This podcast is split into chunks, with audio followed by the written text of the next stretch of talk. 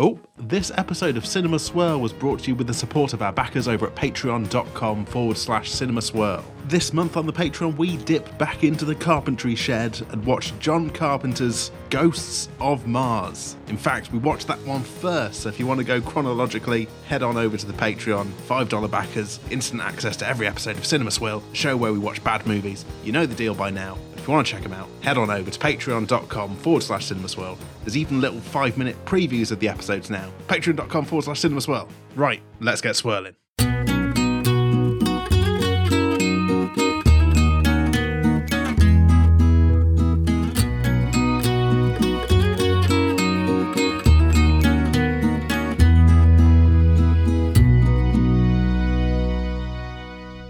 Cinema Swirl! What we've all decided to do is to get together, and, and what we've done there now is we have confronted Clive. It's episode number 105, coming to you from the intervention of Hollywood, California, when me and all the top directors are wondering why my mate Sam Chapman's only seen 104 movies. Hey, hello. Hey there, Sam. It's me, your old pal, Captain Kevin here. On today, taking off the captain's hat and dusting off our tool belts because it's a John Carpenter special. Yes, we're doing some woodworking, baby. It's time to make some furniture. We've been to the carpentry shop a few times, and uh, We have? We, we have also we've been there for Swill just now, which you should be able to go over and listen to. But we did we did that one first. We did that, and now we've often done this before when we've had the kind of the sweet and the sour, the salt and the mm. pepper. You know, we, we have the hand in hand free and premium content. Yeah. But usually speaking, we do the bad one after we've done the at least important seeming one. Yes. So it was a strange set of circumstances that Yeah. led us to having the naughty one first, because we have just come from having watched Ghosts on Mars. Which was an awful day at the office. Hmm. I'm not going to lie and spoil things any further. But I find myself going into a John Carpenter special, equally going, but also excited for you to see something that's not Ghosts on Mars. It's only Blummin' They Live that had a runaway freight train vote style action. Yes. Now I am kind of refreshed by the way round that we've done this, and can I pitch something to you? Can I do a little pitch? Please. Sour and sweet. Oh. Oh, Do you want to know why, Sam?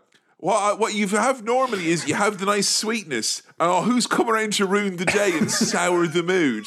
It's sour. Sour, We- yeah. This way around, we're allowed to be in the realm of sour, the realm of the acerbic, and yet here comes lovely sweets Hmm. To the take us away. Yeah. It feels like it's a more complete package that way. It's a fairy tale ending. It's a sweet ending to a previously sour story. Yeah, exactly. So maybe we could do a few more of them like this. We'll see. What films did we have in our contention? Because I'll be honest, I put together the vote and I looked at the posters and they all kind of blurred together into one kind of dark kind of look. You know what I mean? Ooh. Those three the- posters together just spelled, they don't make them like this anymore, little boy. Because these are some heavy fucking hitters. Surprised that Escape from New York is Hmm. again underperformed when it's put to the polls. Yeah. Truly the Ed Miliband of. The John Carpenter filmography uh, broke down in tears. John Carpenter did when he found out that he wasn't getting in to episode number 105 Yeah. with Escape from New York. And we also had Big Trouble in Little China, Oh, yes, which yeah. would have been perhaps big trouble with viewing a movie that may or may not have aged extremely poorly. Okay. And I'm too scared to watch it again. So thank you for saving us all from a potentially awkward conversation and leading us into the nice arms of Rowdy Roddy Piper and John Carpenter for They Live. They live. Yeah. So Kevin has revealed to me that the wrestler Rowdy Roddy Piper is in this. He's in They ah, Live. You knew you already knew I that. didn't That's already not- knew that.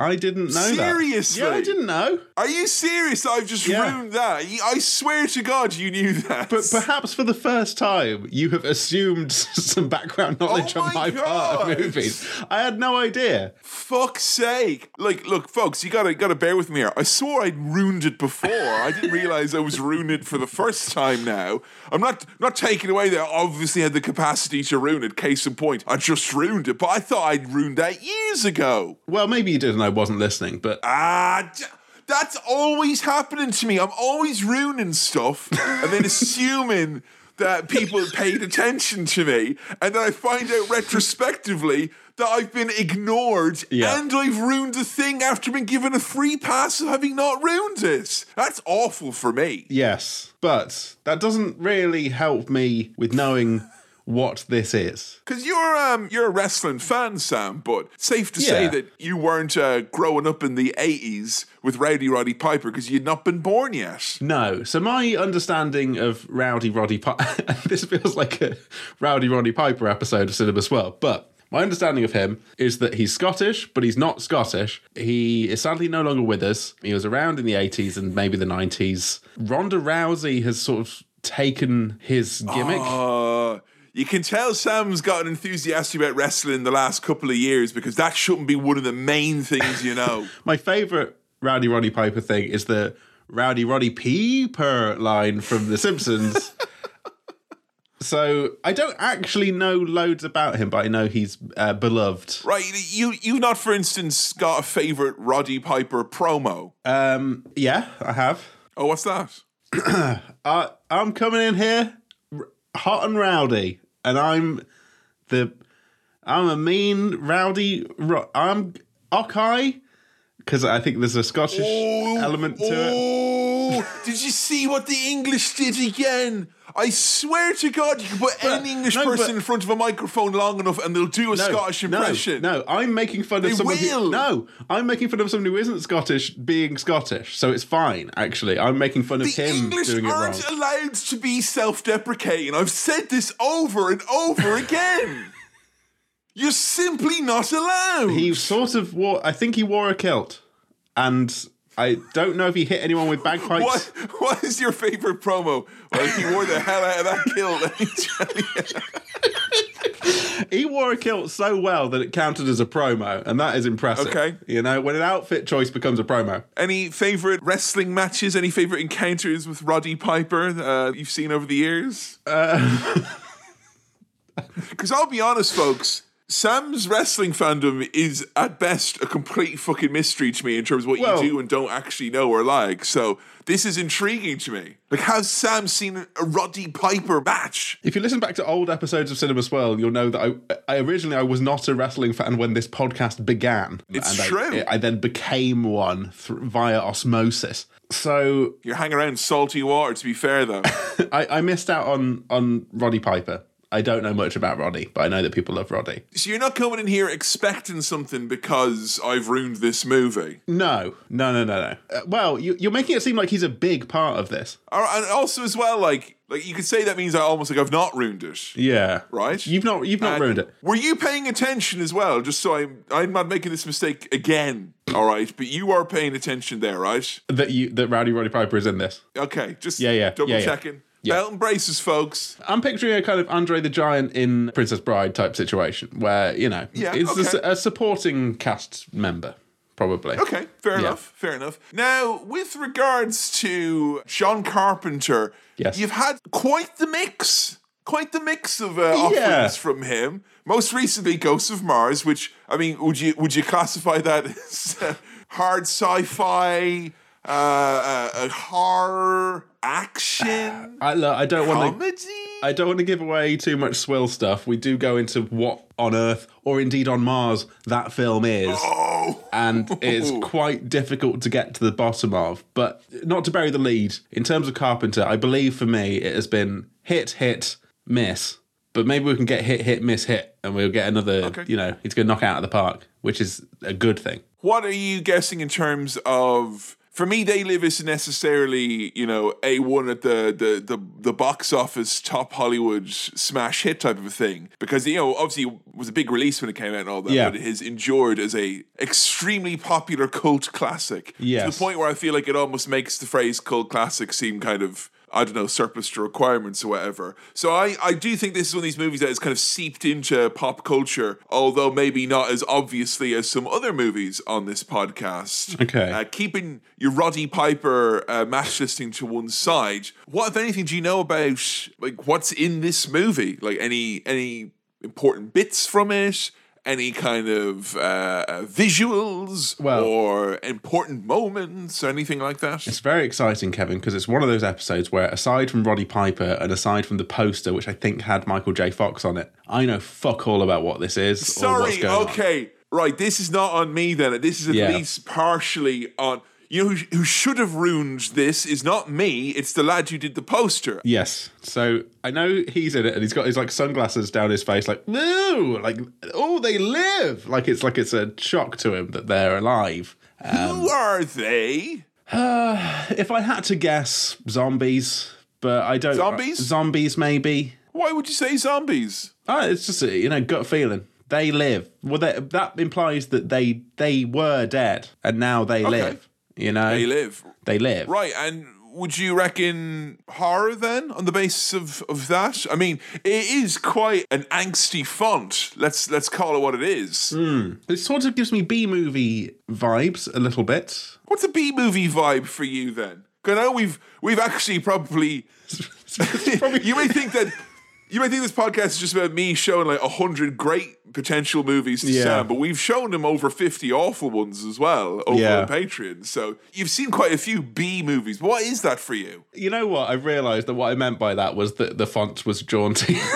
That's- that's- you know, it kind of like I feel like it kind of it kind of tails off a bit.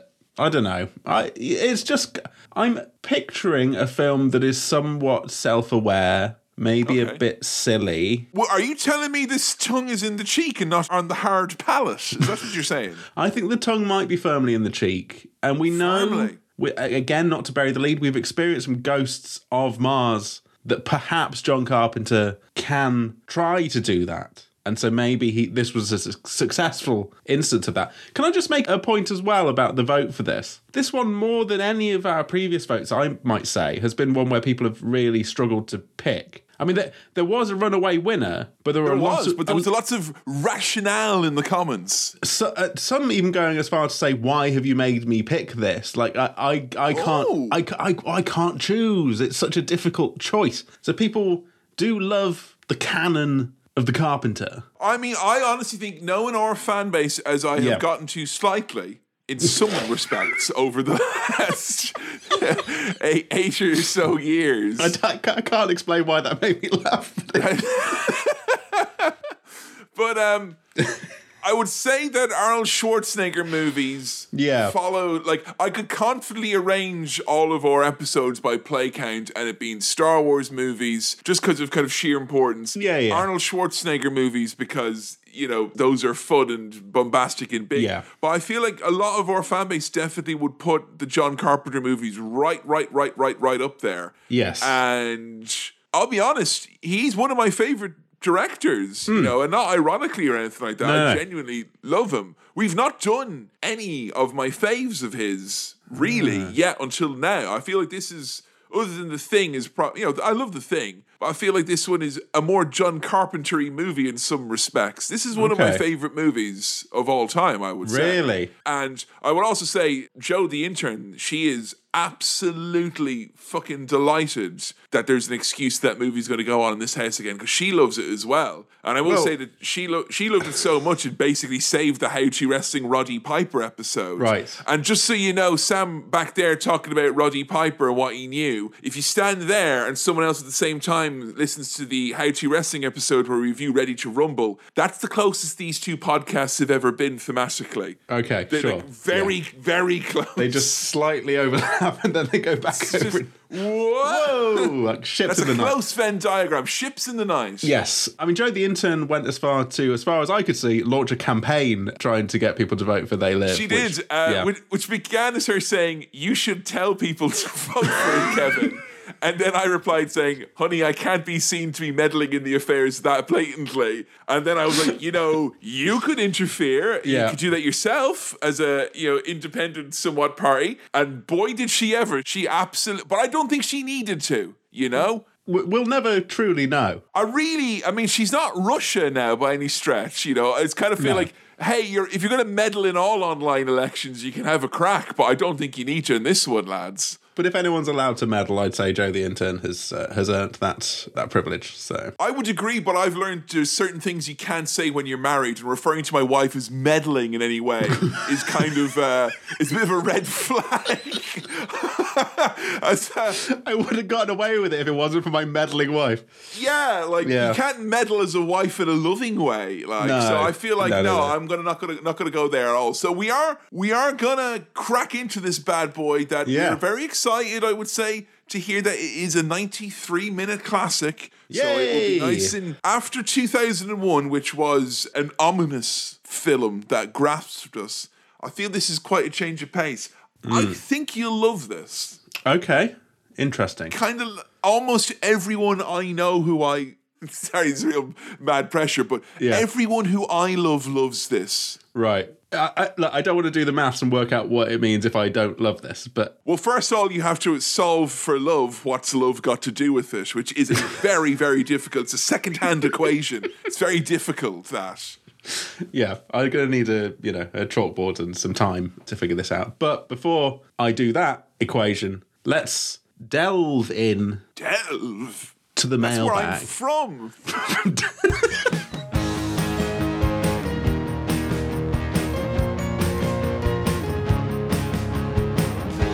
Welcome to Delve. Welcome to the mailbag. Here we are.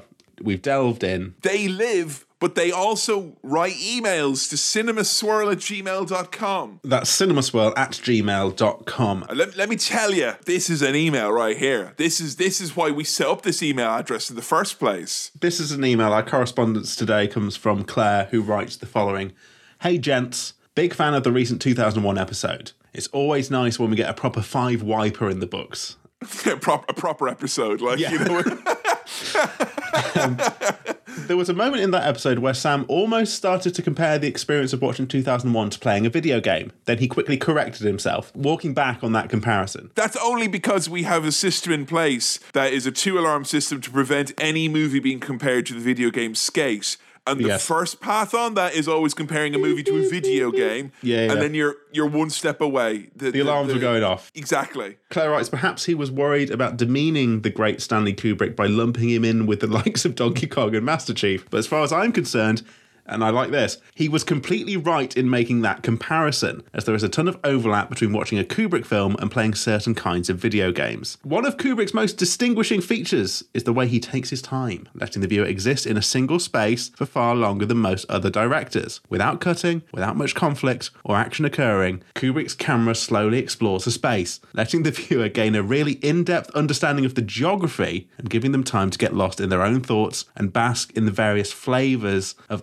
unsettling Kubrickian vibes. Did you use the word Kubrickian on our podcast? Kubrickian. Yes. Kubrickian. yeah, that's a that's a chewy mouthfeel, Kubrickian. Kubrickian. Kubrickian does sound like a lovely village down, you know, kind of uh, in like Wales or something like that. like, you know. I'm heading down to We went Kubrickian. Kubrickian for a long weekend. It was fabulous. Hmm. Additionally, films usually only show us an abridged version of events, but Kubrick loves to show every step of a process. When the shuttle arrives at the space station, we see the whole docking procedure. When Dave is shutting down Hal, we see him slowly shutting down each hard drive one by one. With so much silence and so much unbroken action, And so many fucking fetch quests as well, am I right? Like, oh, five bits of hell you have to remove. I had to dock slowly. it's honestly like watching someone playing a video game, including all the time spent walking down dark corridors and searching for the next bit of story. Claire has included a, a TLDR, which is uh, if Kubrick had been a millennial, he would have made Death Stranding. now, there is a, a question at the end of this, but can I just say what a what a fabulous email and a more eloquent explanation of why the film felt video gamey than I was going to give, which was just oh, I feel like I'm looking around with the camera. It's like a goddamn video game. It's so space age. It's like Skate 3 over here. Uh, I'd like to thank you for the lovely comments as well. But the problem there is, is that now any comments I hear about 2001 are immediately like ricocheted off as I just think about 2010, the sequel instead. Well, yes. And before long, I'm thinking about 3001, you know, the final Odyssey, and wondering if that's like a video game, and probably not, or if it was a very confusing video game. Yes. So, question at the end of this email I'm sure that by now someone has already asked you which films you've watched would make a good video game. So, how about this instead? Are there any other directors who you think would make a good fit making video games due to their interests and sensibilities? What sort of games do you think they'd make? Kevin, thoughts? John Carpenter right here.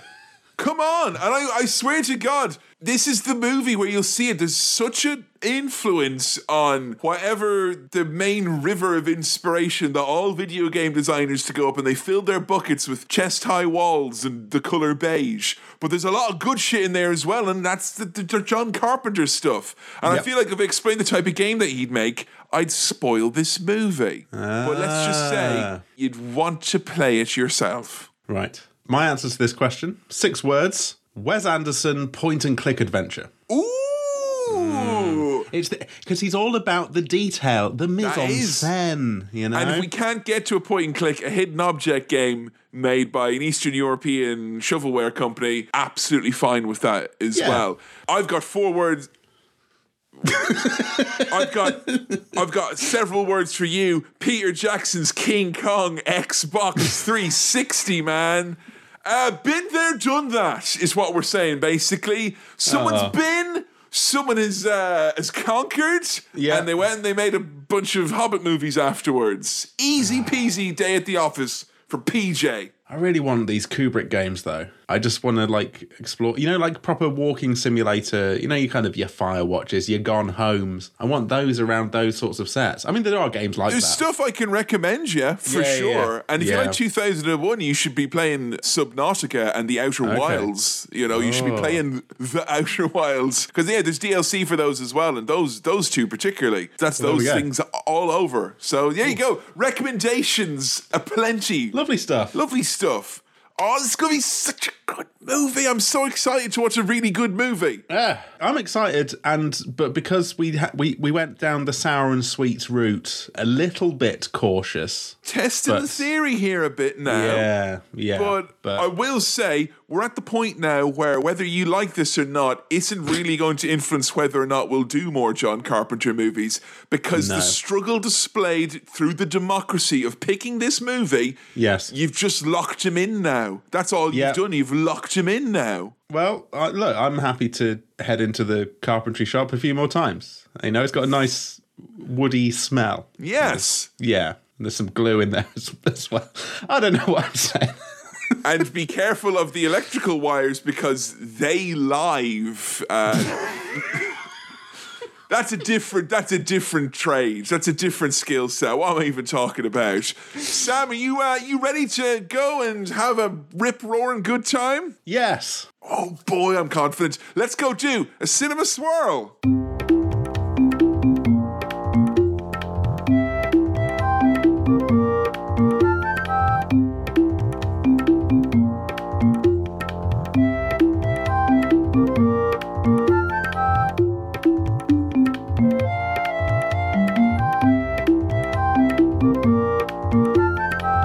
And we're back. Sam, initial gut reaction to They Live. Yeah. Oh no! Oh no! oh no! ah, no! It's not a no. It's a yeah. Yeah. Hold on. Let, let, let me do a, a clean take of it. Yeah. Yeah? Yeah. The silence afterwards is important. Oh the space no! around. so any star wipe rating you give at the end will be followed by silence, essentially. Yeah, yeah, like yeah. it'll there'll be a blank space there afterwards. Yeah. All right, I- I'll tell you from the offset. Genuinely very worried now because I bombed through this movie when I watched it Hmm. earlier. It was so easy breezy. You know, I could watch the movie with my eyes closed. I elected not to, but I would say I have quite a scant page of notes because the Right. inner child in me was like, Kevin, Sam is going to be so blown away by this movie that you will simply have to hitch your craft onto the unstoppable tidal wave of his enthusiasm and love, yes, love, of the movie that you Okay. may have bigged up a bit. And ru- I was so bigging it up, I ruined it as well. That's, oh Well, oh man, you did ruin it. Yes, I'm not going to deny that you ruined it. hello. Thank you. However, right, I need to address something because in the pre swirl, I was pretty confident that Michael J. Fox was the star of this. And that's coming Oh, I just thought you mistook the guy in the poster for that. Oh, I- so I, I didn't did. actually. I, I I, did. did. I didn't make you think. Oh, he's not in it at all. No, no, no, no. So I, I still. You thought it was Michael J. Fox and Roddy Piper in kind of a buddy comedy situation. Is that what you were thinking? I thought Rowdy Roddy Piper, who is not billed as Rowdy in this, despite getting Rowdy in it. I thought this was a Michael J. Fox vehicle with Rowdy Roddy Piper as a kind of Right. side character because I, for whatever reason, I'd seen the poster and I think I'd seen someone like post a GIF or something of the film, like with the sunglasses going down. that's that's him there. You know. I still thought that was Michael J. Fox. And I was Wow. like, he's in my head, it was like, he's definitely in it. It was only when the credits started at the start of this film and Roddy Piper got top billing that I was like, no, that's, that's not How right. big a star is this guy, huh?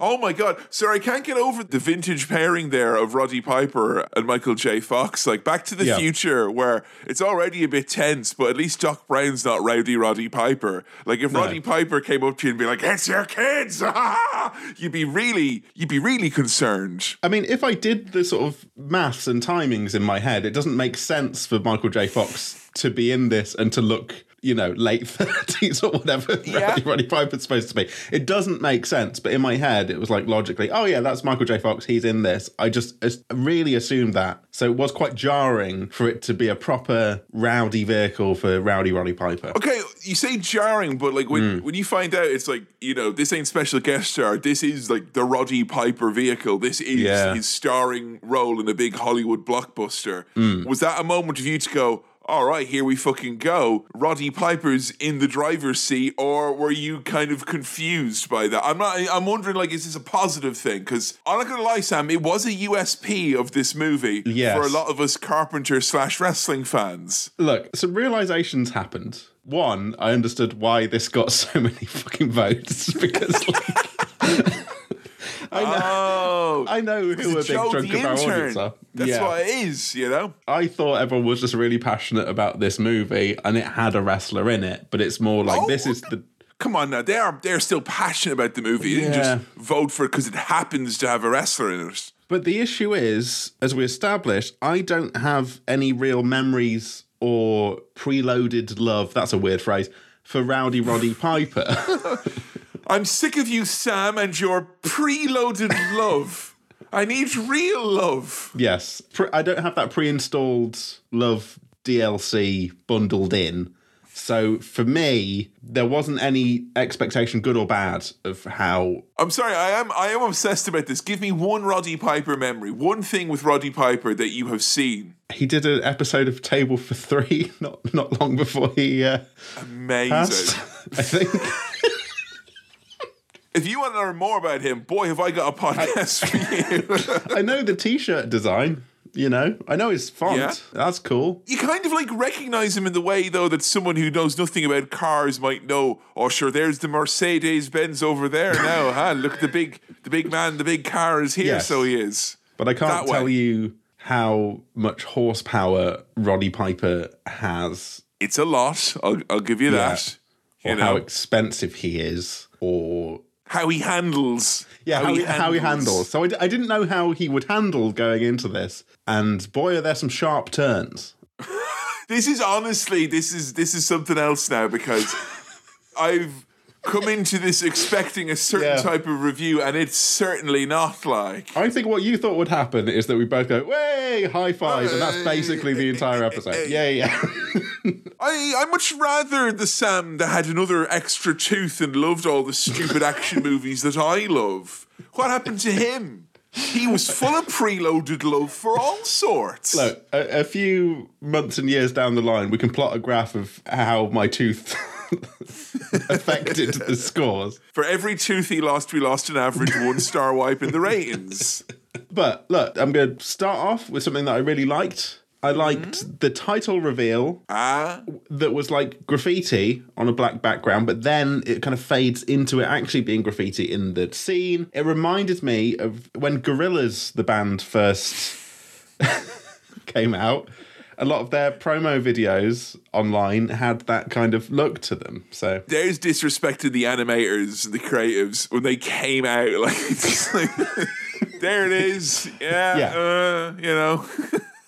the rest of my notes at this point are all confusion over Michael J. Fox and Roddy Piper. Okay, well, look, I've got solid notes to get us through the first bit, Sure. Sam. Don't Okay. worry.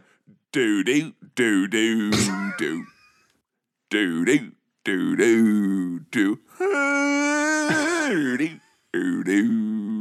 You can walk around the house and do anything with that music. It's strutting music, isn't it? It's It got it's got a real strut to it. It's the type of music where, forgive me, because not this certainly not this pair of trousers I'm podcasting in, but it's the type of music to perambulate with two thumbs put in loose belt holes. yes, hundred percent. Yes, do do do.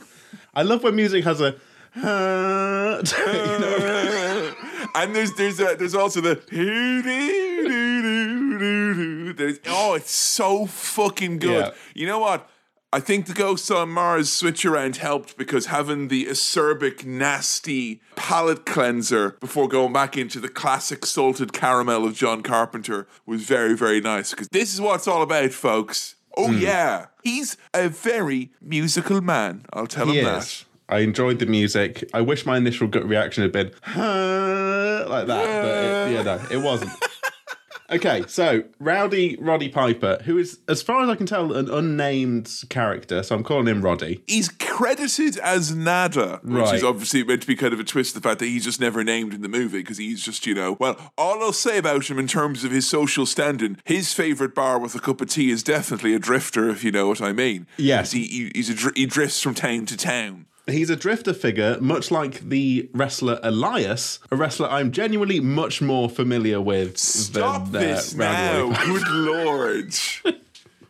Oh yeah, They Live was all right. Everyone, Shame Elias wasn't like you know born in an adult when it came out. It would have really hummed then. If I say I want to walk with, and you say Rowdy Roddy Piper, it doesn't scan in the same way. But fine, right? So he's a he's a drifter. He's a man with no fixed abode, Yeah, rolling into town, into the big smoke. trying to get some construction work. But oh no, this is a union job. Oh, whoa, whoa. And you can tell that we are in for a somewhat brisker pace than the director John Carpenter is in there, where it's like, whoa, yeah, he he did go to the Department of Work and Pensions, and I thought I should Yeah. point that out. Yeah, yeah. And I love movies from a certain vintage where it's like, look at how Ronald Reagan's America, and by virtue of that, the rest of the world is failing us. And I'll tell you, actually getting to come in and sit down and, you know, th- that seems like a pretty, like, the DWP ain't like that these days, is all I'll say. You know, where, where you come in, you get a face to face casual chat, and they look over everything, and then they tell you, sorry, we don't have anything for you. Nothing for you. Ooh, ooh, Uh, you got no work for me. huh? so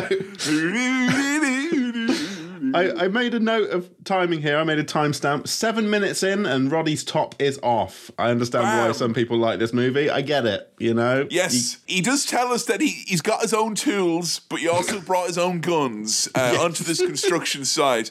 Uh, wowzers, trousers. I do think this movie is maybe one of the points, and I think Arnold Schwarzenegger did this a lot as well. But there are certain movies where I just can't call the main character anything other than the name of the person who is playing them. Roddy Yeah. Piper is one of them in this, and Keith David is the other fellow in this, where Right. I'm sure he has a name, but upon 17th viewing, it has escaped me. Keith David, Roddy Piper, Cracking Rocks. this that- is the movie you've come to see. Is Keith David Roddy's mate? He is, yeah, Roddy's Okay. little mate. I think yes, I have, have noted that down. I think he's called Frank, but we can just say you know Keith. Right. I can't undo this many years of calling him Keith David in this context. Okay. Keith David, he's like, hey, hey, buddy, I've, there's a place round here. You can come stay. Roddy's all like silent and weird and creepy about it, but they, they make it there. Now, I've got a question for you. Yes. Is Shantytown all right to say? Because it feels like it's not, but I mean, that is kind of what that is. I think as of right now, we're Yeah. all right with regarding it as a shanty town because I mean, Yeah, yeah. let's face it, that's what it is. I will say, I wouldn't be surprised to find out if we're like kind of in the dying days of that phrase. okay. Look, that's where they are. And I tell you what, once they're there, you know, Roddy's now made a friend. He's got a little mate. Roddy talks about hard times, which I think is one of his famous promos, wasn't it? The hard no, times. It's not. It's not. Now you're going to go and listen to the Dusty Rhodes episode and the Roddy Piper episode of How to Wrestle now. After that is what you no, do. he's he's the hard times He's the hard times guy, and he wore the polka dots. That's Rowdy Roddy Piper, as far as I can remember. You're playing fast and loose with an audience that is partly made up of devotees who will absolutely rage at that, and the other half have no fucking clue what you're talking about. Son of a plumber, father of a nightmare. That's the whole promo, as far as I But understand. Rod- Roddy believes in Yes. America here. He's Yes. like, I believe in America. I just got to get my own break. And uh, pull myself up by my bootstraps and my, my own two feet, and I don't need any handouts. No, sir, thank you very much. Yes. But I'm just as Scottish as the rest of you here in Scotland. He got a pop when he said that when I saw him live. Fine, you know? Yeah. Fine, you know? I tell you what, if I was sleeping in a in a shanty town, I'd be a bit irked by someone getting a fucking harmonica out. I don't know how. I don't know what the rules are, but I mean, Roddy's quick to get the mouth organ round his chops and start blowing. He's had that fucking tune in his head all day. He'd be fucking. Ha- we we've been doing it without a harmonica for Christ's sake. Like, It's oh, what what a noise. Now, tell you what, I love the idea of people hacking into TV signal. That's oh great. baby, hacking right in. And here's where we start to see some of the strange reality that they're living in, which Hmm. is hyper consumerism dialed up to the nines and all that. Yes. And on that note, I should point out that Joe, while we were watching this movie, was very excited to let everyone know. That the special acrylic nails that they advertise that you can use to both eat cheese and type, she Yeah. thinks that's a great product, and let's get that to market because some of the dragons and sharks are interested. Yeah, I, it, it genuinely looked like a pretty neat idea. I mean, Deborah wasn't wild on it, and then they brought out the plate of brie and a set for herself, and well, history makes fools of us all. Now, the moment where they they're kind of hacking into the TV signals, right? They're, they're controlling you. They're we got to change the signal. Have you ever seen the clip of someone wearing a Max Headroom mask and they managed to hack into a like a TV signal in America somewhere? Wait, isn't that just Max Headroom? No, but it sort well, sort of. But someone genuinely like hacked into the telly signal. And they've never been caught, and they just mumbled some weird bullshit and. So I'll say the same thing to them as I said to Keir Starmer. Why would you go to all this bother and trouble and just do Max Headroom? It doesn't read. it's it's time has passed. Well, anyway, I appreciate that kind of aesthetic, but there's a a, street preacher, a, a blind street preacher who is while this rogue broadcast is going out, he's kind of miming along with the wording of it. And earlier on, you'd seen him, and you kind of just, you know, as Roddy was rolling into town, it was kind of like a look at this crazy guy here, you know, the crazy street preacher out, talking all sorts. Now, I'm not sure what your experience is. I have been to Nottingham a few days on mm. both work and pleasure, but I've not seen many street preachers out there. But you obviously are the man from Robin Hood Lake, so tell me a little bit if you have any experience with the street preacher. I've seen some of them, but they've not been miming along to rogue signals. Did they say anything silly or anything like that? Like, No, uh, in a way, sort of, but no, not not like properly silly. I went to Liverpool for my birthday there now Yeah. last month, and there was a street preacher there, and I could hear him from down the road. And I was like, "Well, look, it's not for me, but he's he's he's given it a, a good try. You know, he didn't sound too judgmental. He was trying to relate everything to what was going on in the here and now. He wasn't being overtly Christian or overtly religious, but he was giving you a little few hooks where you might want to come up to him. And the closer I got, I then realized that he had all dinner all over him, ah. and I just thought like one step forward, dinner all over you. You know that was uh, which has made you step back a few steps as well. But we used to have a female street preacher in Galway when I was in university there now, and she had a great line of bullshit. She used to go on about women who wore trousers being struck down by the Almighty. Well, you know, And I'd be walking around and, you know, I'd be like, it's your death, ladies. Don't say you weren't warned. And what would happen is she'd be like, she'd tell the story of like a woman who had gotten in a bad situation and then the police kicked down the door and she was taken away and they took the child away from her. And what had she on her? And I was Trousers. like, the trouser, the fucking Yeah. trousers. Now, I've come to believe in more recent times that that was perhaps not true and that you can wear trousers if you like, or slacks even. So, you know, there were more for the talking about people controlling you here. Trousers wasn't really coming up here and they live. I did see someone in Nottingham once actually, and they were sort of out loud singing "Motorcycle Emptiness," uh, but I think that was a, a manic street preacher, is what is what that was. Fucking Um, hell, Sam. Get that man a pint, yeah? Now, just you know, peek behind the magician's curtain. I did have to Google manic street Manic Street preacher song Preacher. in the background. Whoa, there we are. I was wondering that I felt your interest was waning. My rea- I felt it was maybe just a slight bit on the wane. I was listening to the trousers story, but my reactions were slightly slower than they should have been. Is what I would say. The street preacher is outside a church base. And let me tell you, inside this church base where he goes to have a little bit of a snoop, he sees all sorts. Lads chatting about making products or trying to rob banks. Seems, uh, and they're all wearing kind of like army fatigues and stuff Yeah. of that nature. So Roddy, very suspicious fellow. And I will say, Keith David sticking to his guns. A very cynical man in the early going of this movie. Yeah, very much so. Inside that church, I love that the, the aesthetic of mysterious shit going on is like test tubes full of multicolored liquid. Yes! I like that. I like green, red, and blue goop that's being Yeah, used they, for they summer. represent D, N, and A. And the three of them together make a mutagen. While he's sneaking around, he does get caught by the preacher. Or he gives him the old face. Have, have a little touch. Now, I, I know that's a, that's a thing. Yeah. You know, where for fo- folks of hard of seeing and whatnot. Yeah, yeah. But I'm assuming that's not like, oh, hi, how are you? Bam, hand on No, the face. no, no. Like, you know, I, I- assume you have to cross a threshold before you get, you know, whatever that's going on there, you know? Yeah, but if you're sneaking into someone's church base, Yeah, you're you're, Then- you're cruising for a face palpate, yes, exactly. as, Also, the, as the old saying goes. there's they live, comma we sleep written on the walls, which is uh, I assume we sleep is the sequel to this that came out later. No, Sam, you silly Billy. No, you misunderstood on purpose. and this is, of course, now like a video game, like the last movie that we did here as well, because you're getting tiny little cluelets as to something being slightly untoward. And I will say one of the best things about this movie is the fact that they give you a sense early on that something's not right, but they kind of show you an aggressively normal version of kind of whatever you see. It's not like, say, falling down where it's like, ah, the tension of the modern world's been dialed up to nine. It's fucking ah. Yeah, No, this yeah. is more just kind of like, ah, sure, you know. And it's taken that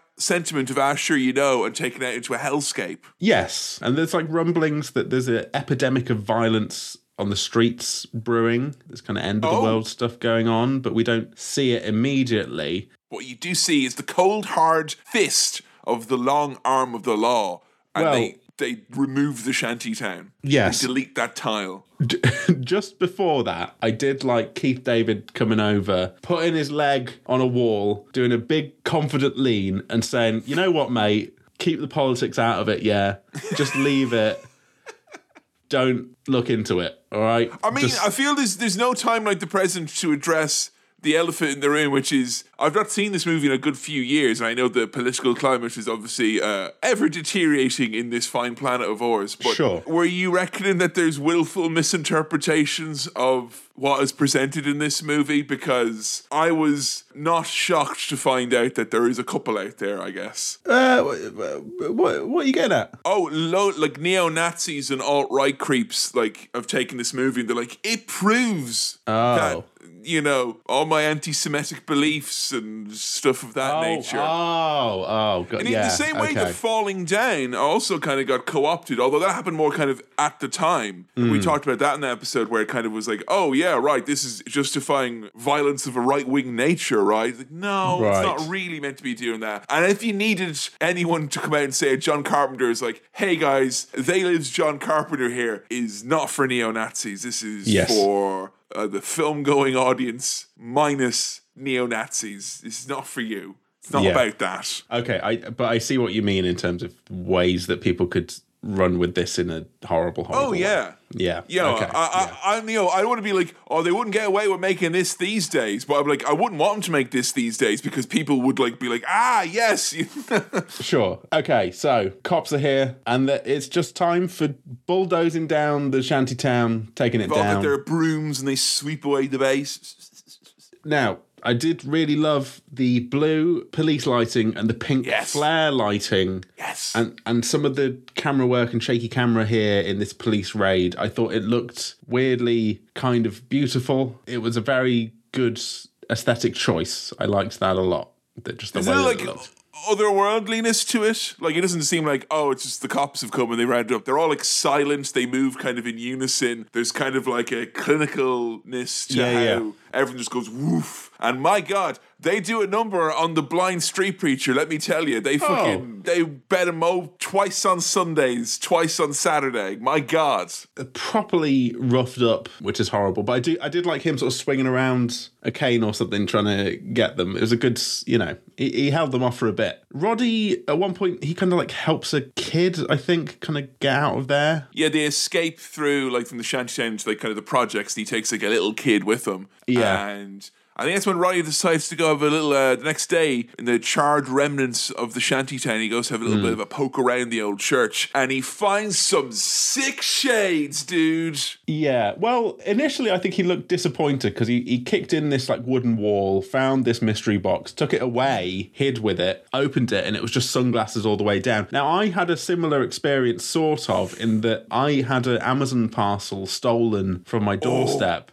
It was No! a big, it was a big box, and they took it away. Shame on them for stealing it, and shame on them who left it there unattended. But no, what what it was was a bulk pack of coconut rice. And I just I think it's very funny the idea of thieves seeing that box on the doorstep thinking, "All right, I've hit the jackpot," and then it's just rice all the way down, and that's that's kind of how Roddy felt here. You know, real Yeah, but Sam, in fairness, that is the type of score that you don't really realize until it's like week four of handy meals, and you're like, yeah, sure. nice, not so bad, you know. But turns out these aren't just your regular shades. Oh no, These are propaganda glasses. They can they can help you see the truth, man, or the or the lies, dude. It's whoa. it shows you what's really there, and it's an Yeah. insidious campaign by the Obey Streetwear Corporation, who are nothing if not. A totalitarian organization mowing down anyone else. Oh, these people in Camden just want to sell their knockoffs. No. Oh man, it's political correctness gone mad. Was the uh, obey stuff before or after this? After. After. Okay. Ah, interesting. I know, it's if they, they have kind of like a cool it's like when they do it, it's cool, but when they do it down Camden Market, it's apparently like greasy. Whatever. Doesn't need to be what- Camden Market, it could be any market. I really loved that when Roddy's testing this out and he's looking at billboards, those effects are very, very clearly, but it doesn't matter, static images. Like you see him in full motion looking around, putting the glasses on, and then you see like still image of billboard followed by Boy, it looks so it's so weird looking. It's really like Yeah, yeah, Twilight yeah. Zoney. Yes. What I mean. This is honestly what you know. This is like one of the most famous scenes in the movie, where Yeah. he sees all the the hidden messages and the subliminal and whatnot becomes becomes obvious to him. Now, there's a lot here uh, for repeat viewings to see and to glean. Were Yeah. there any faves of yours that you saw? Any of the directives that were up on the billboards and the magazines and the the money, etc. I loved the men's clothing shop that's translated to no independent thought. I liked that. Oh man, I got this shirt at no independent thought. It was 50 quid. I'm a moron. The, the whole time I was thinking you could probably sell these like comply, marry and reproduce, uh, don't think, go to Oh, sleep. sorry. ma- S- sorry, sorry. Yeah, Side yeah. note, but did you see the latest episode of Marry and Reproduce at First Sight Australia? Harrison, you dog. Not even to the first trimester. Good lord, man. Look, I was thinking these black and white magazines with quite nicely set text in the middle, just saying like "comply," "shut up" or whatever. you, could- you- could Shut up. Right, we, my favorite one, by the way, is honor apathy, which I think is Right. a great is a great little phrase. But Yeah. yeah, shut up is also good. You could sell those at like some fancy hipster art gallery and make a fucking fortune because they look cool and people would pay legitimate money for that sort of magazine, man.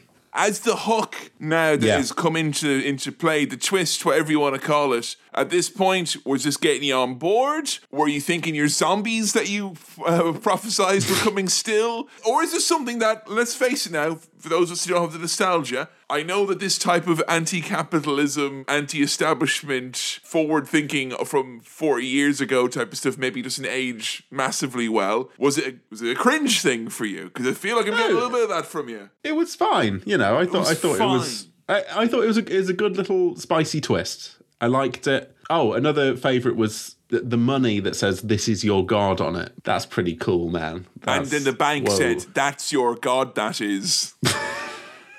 Um, I was trying to work out like, okay, are, rich people the aliens? They are they the the rich people are the baddies because they got the money. And again, like the the minimalist groceries looked cool. I Oh like yeah, those. I buy that. I buy those Yeah. that brand of cornflakes. And the Yeah. actual design of the aliens, the ghouls.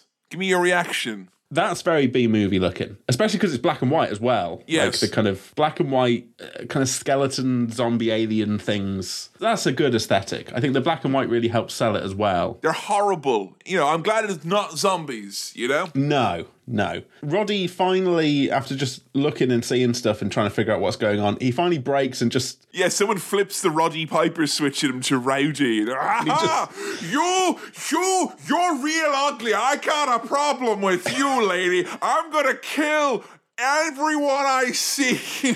yeah, he, he cuts a real promo on a woman, just calling her ugly. But she then speaks into her watch and says, you know, hey, uh, Siri, cancel, cancel, cancel, cancel. I'm sorry, they're sending people now. I, oh Jesus. I've, I've got one here who can see. So they're fucking onto him. I've got one here who can see. Ordering five copies of Sing 2 on Blu-ray now. No!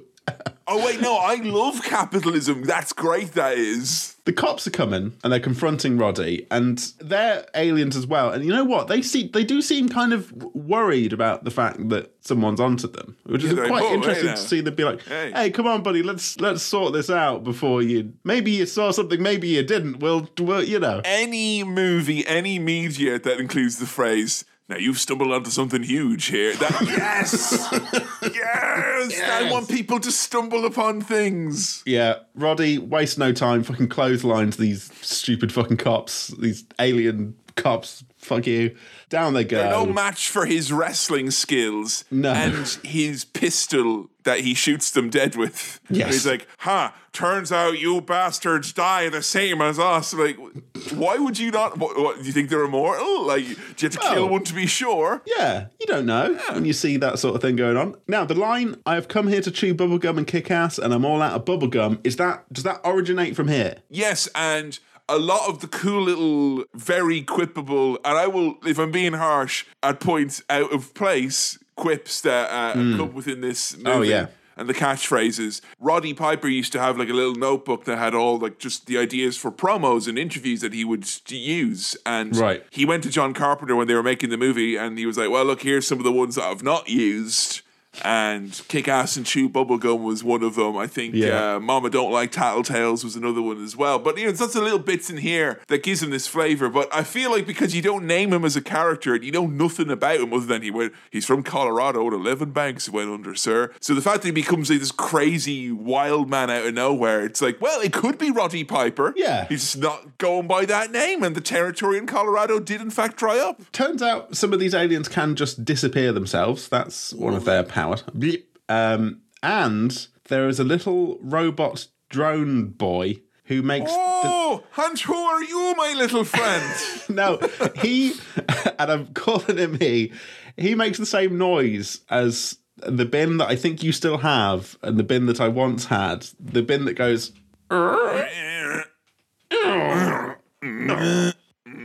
It's that guy, but Roddy, I think, shoots the fuck out of this little dr- drone lad. He does. He does the old shotgun technique where he shoots it with a shotgun. He stumbles upon like the lone lady in this movie, and it's like, well, I'm an 80s action movie protagonist. You're kidnapped. Yes, and he's forcing her to drive and then being like, hey, are you married? Do you live alone? Well, I'm a going guy." to your place. I'm, a, I'm a nice guy.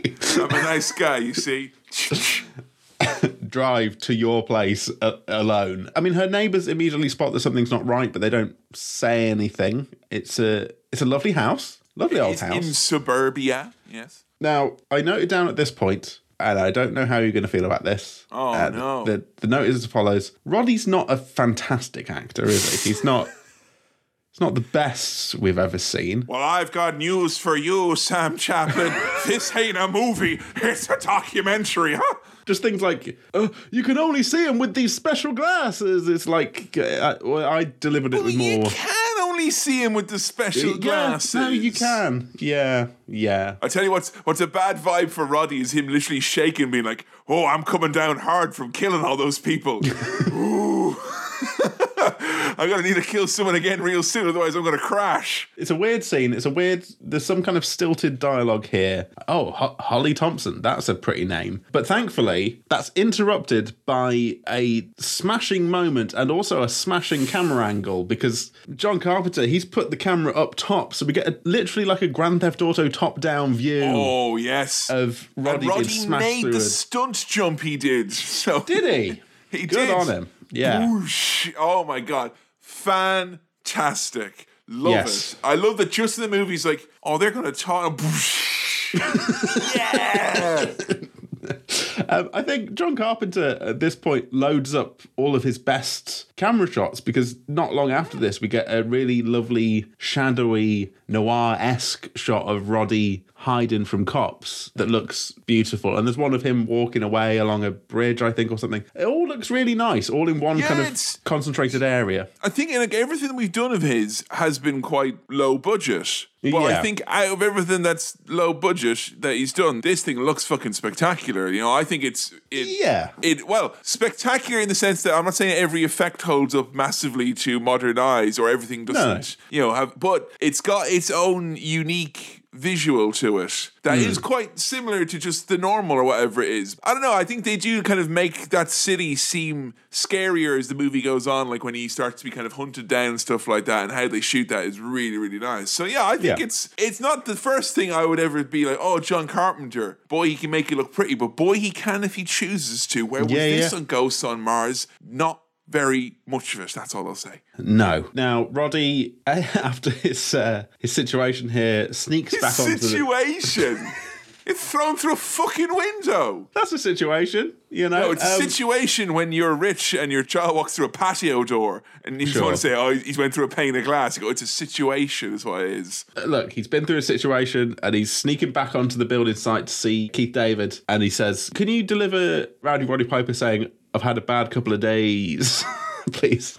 I've had a bad couple of days. Keith David's like, No, go away. Don't want to see I'm you around cynical. here. Get out of here. Yeah. So Roddy goes to find his box of sunglasses near the bins, but it turns out the bin men have taken the fucking bin box of sunnies. Oh, ah. fucking hell. How is this a capitalistic nightmare and yet the bins are being emptied on time? I don't understand that at all. So he's got to make his way into the bin lorry, which is full of the cleanest looking trash you've ever seen. Just like Yeah. nice shredded paper. it's lovely. The alien's very clean. You gotta give him that. But he gets tipped out and does a kind of, oh no, kind of thing that is. It's just one of those days.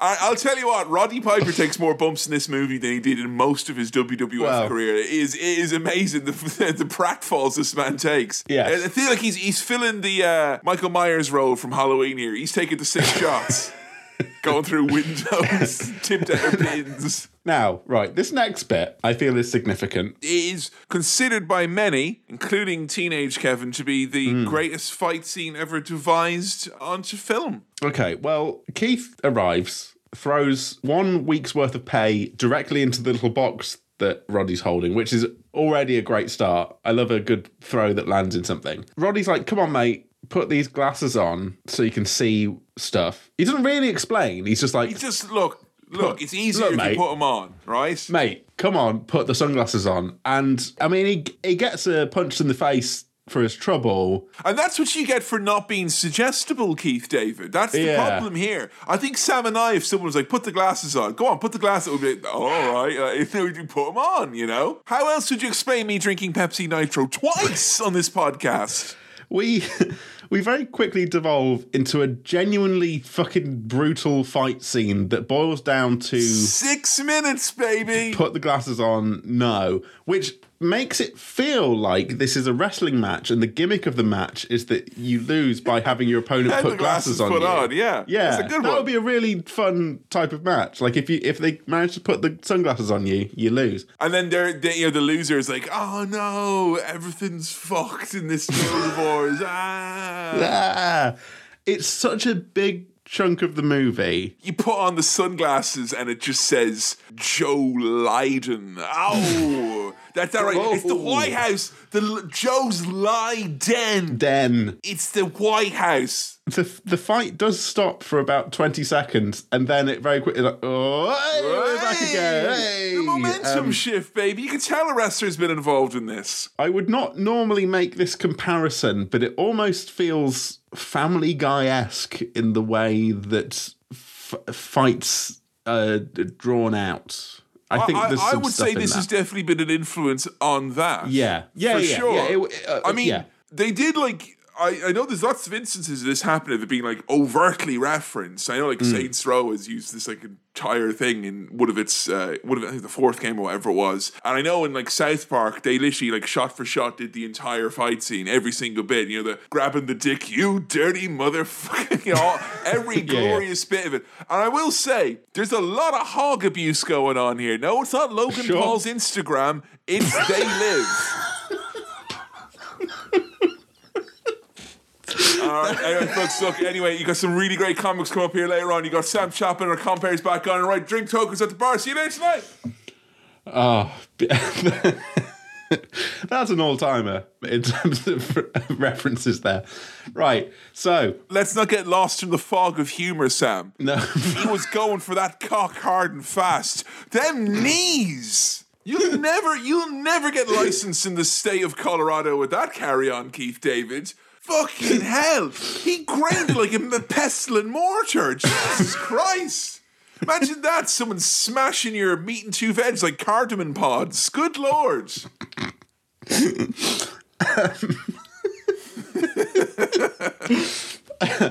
So Roddy does finally You know, if, manage. if you put on the glasses on this episode of Cinema Swill, it's like two grown men laughing about willies. That's what it'll say is the the, the truth. Like, Yeah. he does finally manage to get his little mate to put on the glasses, and finally, Keith can see what Roddy's been talking about.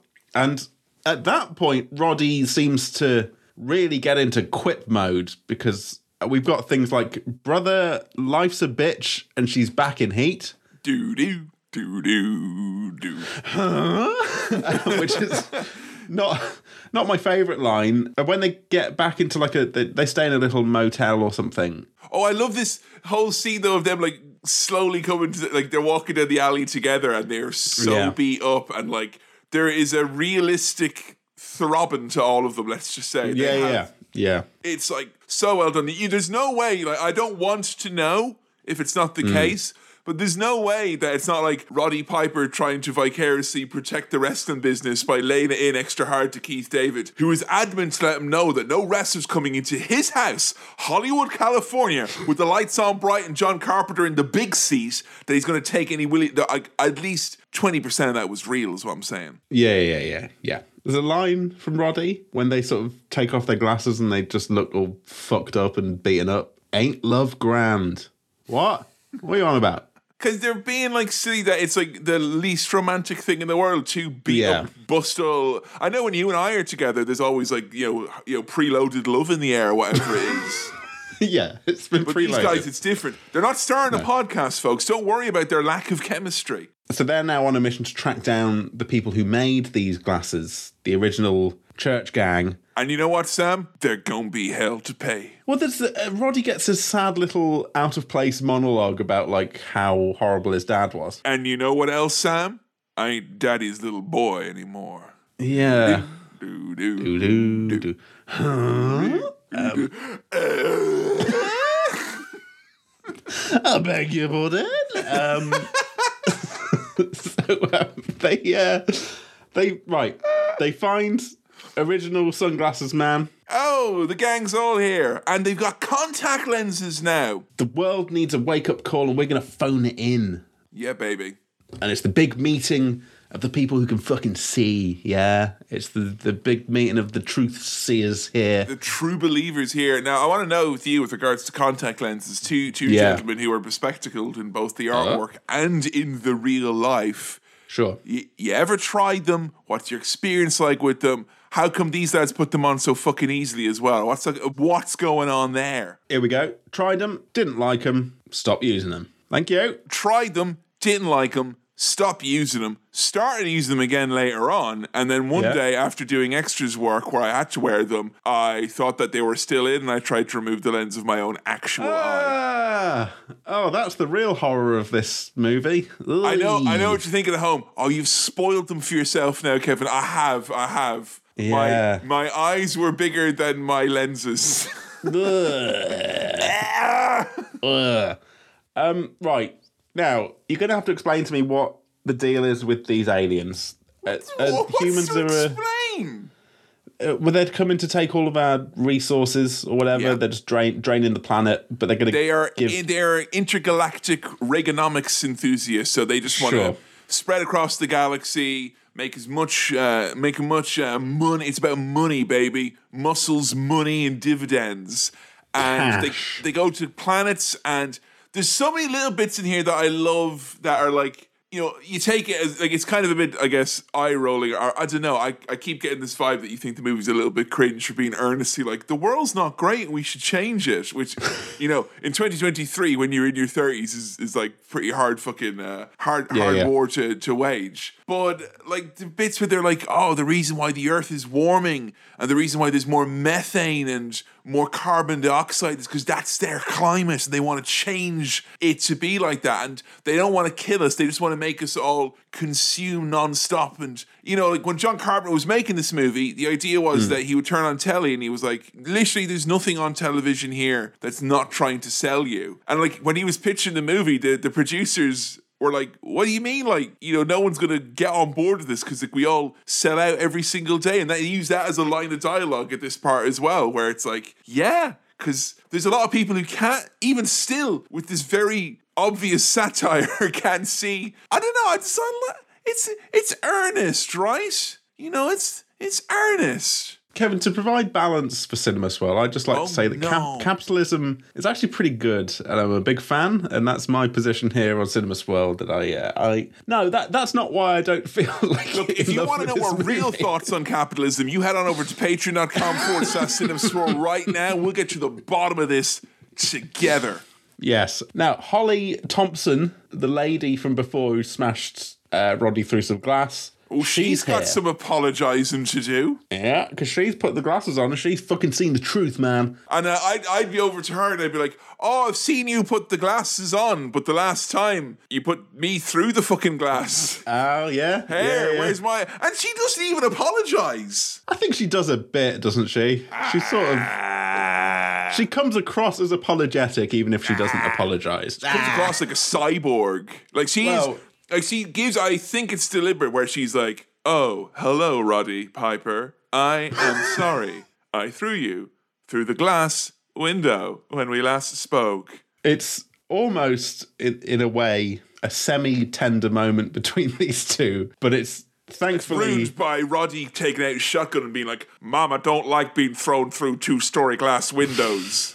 Doo doo. Huh? It's ruined by an explosion. The fucking cops are here. Yes, every scene ends with an explosion and like stuff happening. Let's. Everyone's getting pumped full of lead.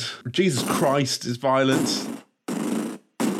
Properly silly, especially when intercut with the black and white alien shots. Like this is it's it's daft, but it is tempered with that B movie silliness, which kind of works nicely. It's it's the it's the sour and sweet. It is. That's exactly. Yeah. Oh God, I'm hoping this is sweet. I'm really hoping this is sweet, folks. So they go into like these underground tunnels, and uh, you know, again, clever use of a just a very standard corridory bit, but they make it seem Yeah. like it's this like part of this big complex involving all the aliens, and they're going to be going to where the signal is broadcast from. And when they get up there in this underground base tunnel, they go upstairs. There's a big posh gala dinner, and they're serving cheese and pineapple skewers Right. gammon rolls, Do you know what that is, chicken a la man, all all your favorites. What they stumble into there is a fancy do. That's what they they've they've gone to You a fancy do. You know what they do. stumble into there, Sam? That's a dinner dance, is what that is. and all I'm saying is they ain't dancing yet, folks. Garçon, the mashed potatoes, please. the right, the elite. I'm not referencing more wrestlers here. The the actual people with money, the human power elite. human power elite, have allowed these aliens to suck up all their fucking earthly resources in exchange for cold hard cash. And did you catch how much of an increase of profit they got? Uh, no, what was it? 39%. That's not even that. I know it's like the biggest. It's either the smallest, biggest increase or the uh. biggest, smallest increase. But it doesn't feel like it's worth. You know, I'm not saying that I'm an evil seller alien guy, but I'm not going to lie and pretend there's not a figure for Yeah. so, for for all of us. But it's not thirty nine percent. Look, who do you want there in there, sat across the table from the aliens? Me, who will go for well above 39%, or Yeah. Ed Miliband, who will crumple. He'll trip when he's sitting down to talk to the aliens. He's simply not tough enough He's to not. negotiate with these aliens. Now, one of the lads from the shanty town, he's been recruited and he's dressed all fancy now, which is quite cute. boys. hey, boys! I'm a millionaire now. Can't you tell from my top hat and cane with a diamond in it? Come on now, I'll show you the evil lair. also, oh, by the way, the way that they got into this underground bunker slash party was because Base. one of the fancy wristwatches malfunctioned and was like, "Hey, uh, it's your wristwatch is broken. Here's a hole you can jump into." And Roddy's like, "Fucking go down it. Let's see what happens." That's do, fun. do, Do do. Stuff happens, baby. This fancy lad, formerly of the shanty town, is like, "Hey boys, I'm going to give you the grand tour of all the of all the plot of this movie and what the fuck is going on." Yeah, it's like it's like Greg Wallace inside the factory if the factory made propaganda, you know? Yes. I know what you're thinking, what, the BBC? No, I'm t- talking about like usually where he goes, it's like beans or coffee or something like that. Or it was croissants last one. Greg Wallace has never shown as a teleportation device that takes you to Andromeda, for example. But if you put on the special Greg Wallace glasses, all it says is sweetness of tomato everywhere.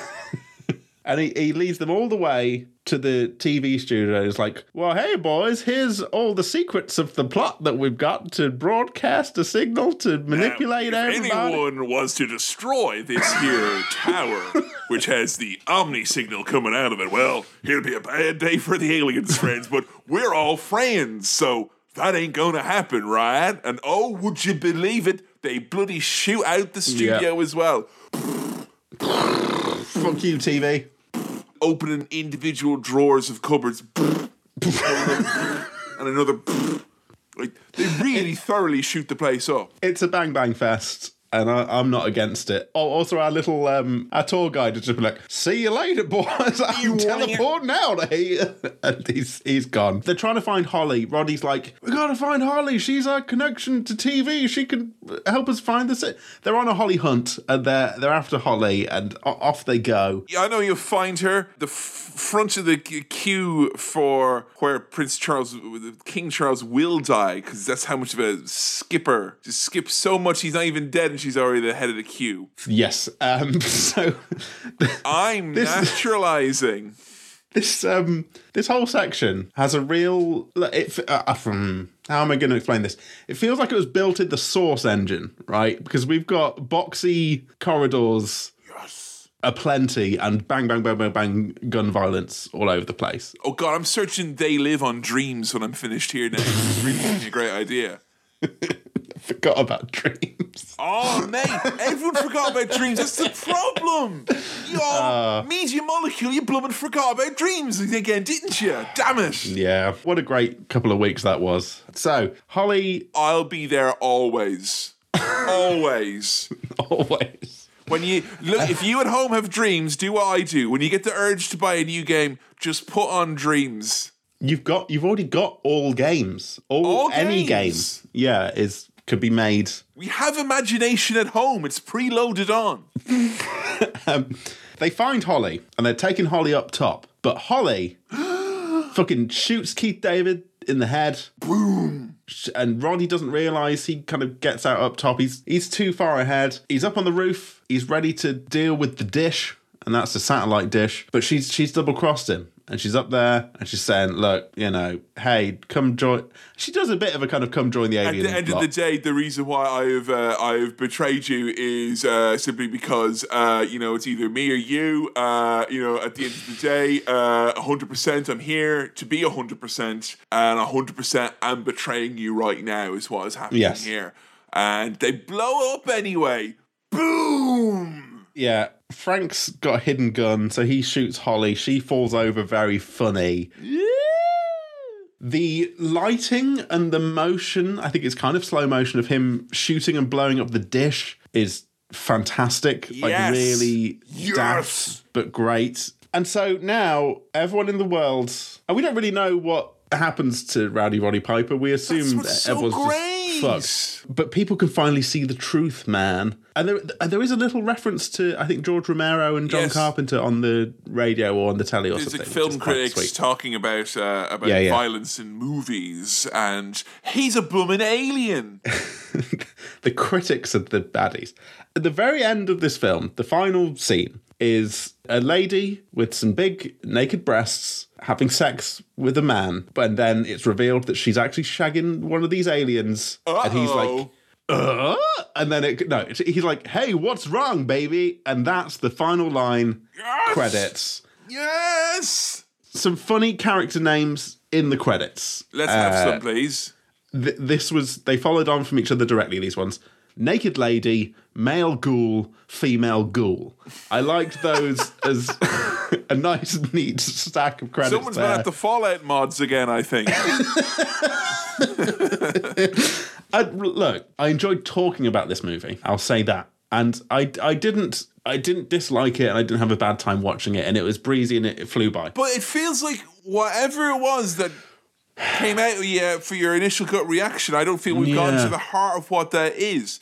There's something about this that has not thrilled you, and like, I, I feel like I'm guessing now that I'm thinking that oh, it's because it's this kind of well-meaning, let's stop the bad side of capitalism if that's all right with everyone, please. And uh, No, I- there's a there's a reason why everyone's horrible, and it's because we've been controlled. Is it that? Is that the side that you don't like, or is it just a bit too like Duke Nukem quip kick some ass? Because that's why I fucking love it. If I'm honest. look at the end of the day for better and for worse this is a bit daft in it it's It bit is, but it's all it's a bit daft It's but that's all right. that's okay i just Is it too daft for your liking? Is that it? sometimes sometimes it's too daft Should this movie not have been making you laugh or trying to make you laugh? No it's um it, it does have some awareness. We're speculating about whether it would and it really does have some self-aware silliness surely. Look i don't think roddy i mean I, as far as i'm aware and i'm not aware of much about him he didn't then go on to have a sterling non-stop hollywood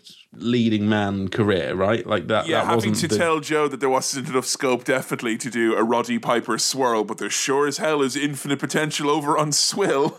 you know, we could easily do a Roddy Swill. And if you like if you think he's bad here, I've got some fucking news for you over It's- the Patreon, and it's all I'll say. it's not the worst, but it's definitely not a good performance. Look, I I, I can Oh, see. Uh, no, no. Look, it's um. Oh There, there, there were, and you know what? It has sweetened through discussing it. I'll say that. But my initial, my genuine initial gut reaction was like, yeah, yeah, oh, okay, yeah, yeah. you, like, it wasn't were like, pumping your fist when you were watching it. It wasn't like a thrill ride in the moment of watching it. I'm getting that No. sense. And it's hard for me to put my finger on why that was, because even if it is a bit daft and kind of campy and silly, that's not always a bad thing. It's not your first John Carpenter rodeo, and I'm sure No. this is probably the most. I mean, I'm- not sure if it's less or more camp than Ghosts on Mars. I suspect it is more camp or overtly camp. That was too far the other way.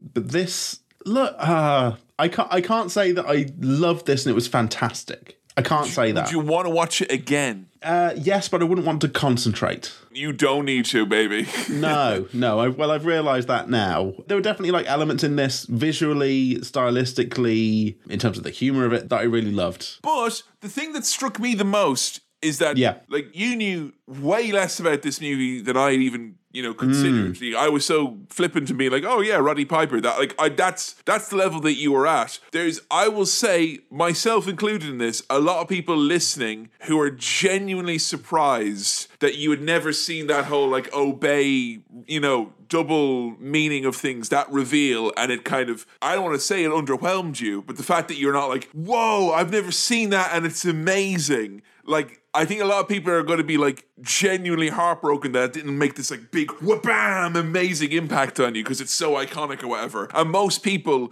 watching this would have had that bit at least spoiled for them The problem is, Kevin, in my real actual life, I've already seen the fucking truth, yeah? I already, oh man I already fucking know what's going on in this society. man and I was see what's born happening. with glasses on Exactly. So for me, that's no big deal, yeah? I can see it in every day in the streets of Nottingham. All right? you know what? This makes me really confused now about whether or not you will like other John Carpenter movies. Hmm. Certainly, the other two in this vote, I'd be very intrigued, but I wouldn't know. I wouldn't know. I would have thought out of the three, this is the one that you'd like the most. But that being said, I'm being very lizard brained here. There's very few movies. This is up there with like a total recall in terms of a we ha ha yay. Like I have you know become a simpleton by watching this movie and reviewing it with you again. So maybe my my opinion isn't the most salient at this moment. An important thing I want to clarify here is that I like the movie. I don't hate it, I don't dislike it. I like it. I don't know if it goes beyond that. Is maybe the issue here. Is the movie poignant, or is it, is it too is it too silly? Like because it's so camp. And kind of like you know, for me. I, I love to dual wield the fact that it's so camp, but it has a you know it has a message and all that. Or is it? I don't think you're being serious when you ask me, is this movie poignant? Maybe point is not the right word, but it's like like there was something about falling down where it was like, oh, this is saying something about something. yeah. Uh, yeah, I got that more from falling down than I did from Right. this. It this seems to have maybe its clown shoes have gotten in the way of it going over that hurdle for you, perhaps. Yeah, and maybe it's that thing of like I've seen stuff that's influenced by this or has made fun of this or has used things from this and therefore it's not as strong when I taste it now and I go back to the source. You know, and that's happened before with Swill. I it just it look it's good it's good it's good it is good. It's good. Teenage Sam, how would he have reacted to this? Would he have liked this? Because I have a funny feeling this is one of these movies that a lot of the, particularly the men who are big fans of this movie, are. Yeah. It's one of those things where it's like, ah, I saw this movie and this heralded in an era where I watched cool movies and I still identify as someone who sees cool movies. Yeah, probably the, not the ideal age for watching this the first time is probably not, you know, in your 30s. Probably not, no. So maybe as a teen, I might have been like, "Oh yeah, man, uh, right on, nice." Look, I, I also need to clarify: I'm not like pro-capitalism, and that's why I don't like this movie. There's only one like- way you cannot like this movie, and it's that. Yeah, I just love money. No, I, I, and I did like it, and it was good, but I feel like I'm kind of arguing with you and myself, and The reality of it is you didn't love it. didn't love it. Didn't love it, and I can't pretend that I did. So there you go. In my mind, a movie that you think like it's one thing for a movie to not inspire love in you, but when it's something that really we all felt that you really would, I feel like that's got to be classed as a disappointment. Then, right? Yeah. Are you gonna you gonna you gonna twist that knife in a little further? Are you gonna you gonna tell me the star wipe rating? Um, am I to have to put on glasses and see what it actually says? All right. Remember to leave the silence after this. Oh, of course, silence, silence coming into this. I'm giving They Live three point five. Mm, Three point two. Be, on, three, no, be honest. three star wipes. Three star wipes. Three. you heard it here first. Thanks for listening to another episode of Cinema Swill. This episode was produced by Kevin, edited by me, Sam, and I also did the music. If you want to support the show, then patreon.com forward slash cinema swill is the way to go. If you want to follow us on the socials, we're at Cinema Swill on Twitter and facebook.com forward slash cinema swill on Facebook, which is where our votes for episodes take place.